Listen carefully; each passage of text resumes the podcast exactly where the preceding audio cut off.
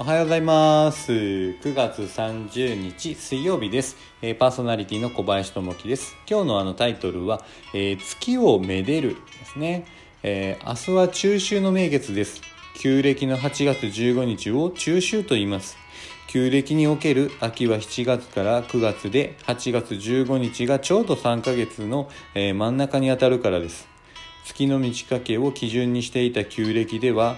各月の15日には満月かそれに近い状態となり特に中秋の満月は1年の中でも最も美しいと言われていました。この中秋の満月を寒月にする風習をお月見と言いもともとは中秋節というう中国の習慣が平安時代に日本に伝わってきたものです。当初は貴族の間での行事でしたが江戸時代には庶民にまで広がりました。農作物の収穫時期と重なるため収穫祭としての意味合いが強くなり収穫への喜びを分かち合い大自然に宿る神々へ感謝を捧げる習慣として定着しました。1969年7月20日アメリカのアポロ11号計画による有人月面着陸の成功により月は科学技術をもって人類の手が及ぶ範囲となりました。ウサギやかぐや姫が存在しないことは明白となりましたが、漆黒の闇に浮かぶ美しい月をめでる気持ちは持ち続けたいものです。今日の心がけ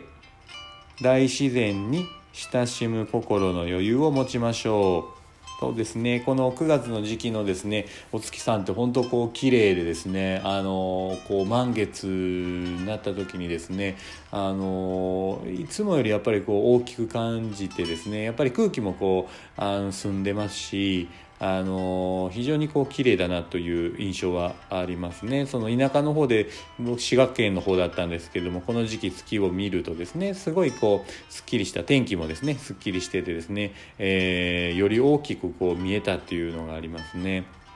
あのこの中秋節なんですけど、まあ、日本の方ではですね、えーまああのうん月見大、えーこの月を見ながらですね、えー例えば月見団子とかこういったもの食べるんですけど中国の方ではですね月餅っていうのをこう食べるんですね、えーこの月餅っていうのがですね、え中国の焼き菓子になるんですけれども、まあ、あの何かというと干し柿くるみなどとかですね入れてあんこをそれをですね小麦粉で、えこう包んだもんですね、えーまあ、円形の形をこうしてるんですけど、まあ、それをあの月餅っていうんですけど最近だったらその味もいろいろあってアイスクリーム味とかですね、えーチョコレート味とかいろんな味をこう作ってやってるみたいですねあのよく私台台湾の方にも行ってたんですけど台湾の方でもですねあのこの時期月餅をこう食べてですねあと食べながらその人気なのが焼肉台湾の人めちゃめちゃ焼肉がですね好きであのやっぱこの時期に焼肉食べるっていうのがちょっと流行ってるみたいですね。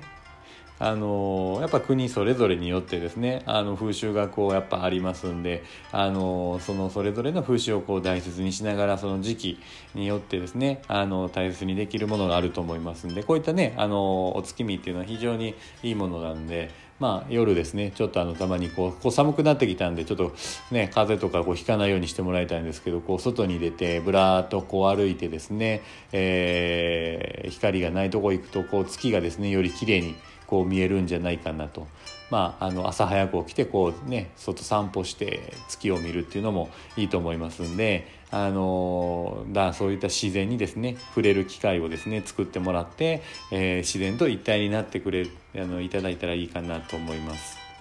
さあえー今日は水曜日ですね、えーあと1日で今日も9月が終わってしまいます。残り3ヶ月めちゃめちゃ早いですね。あっという間に、あのー今年も終わってしまいます。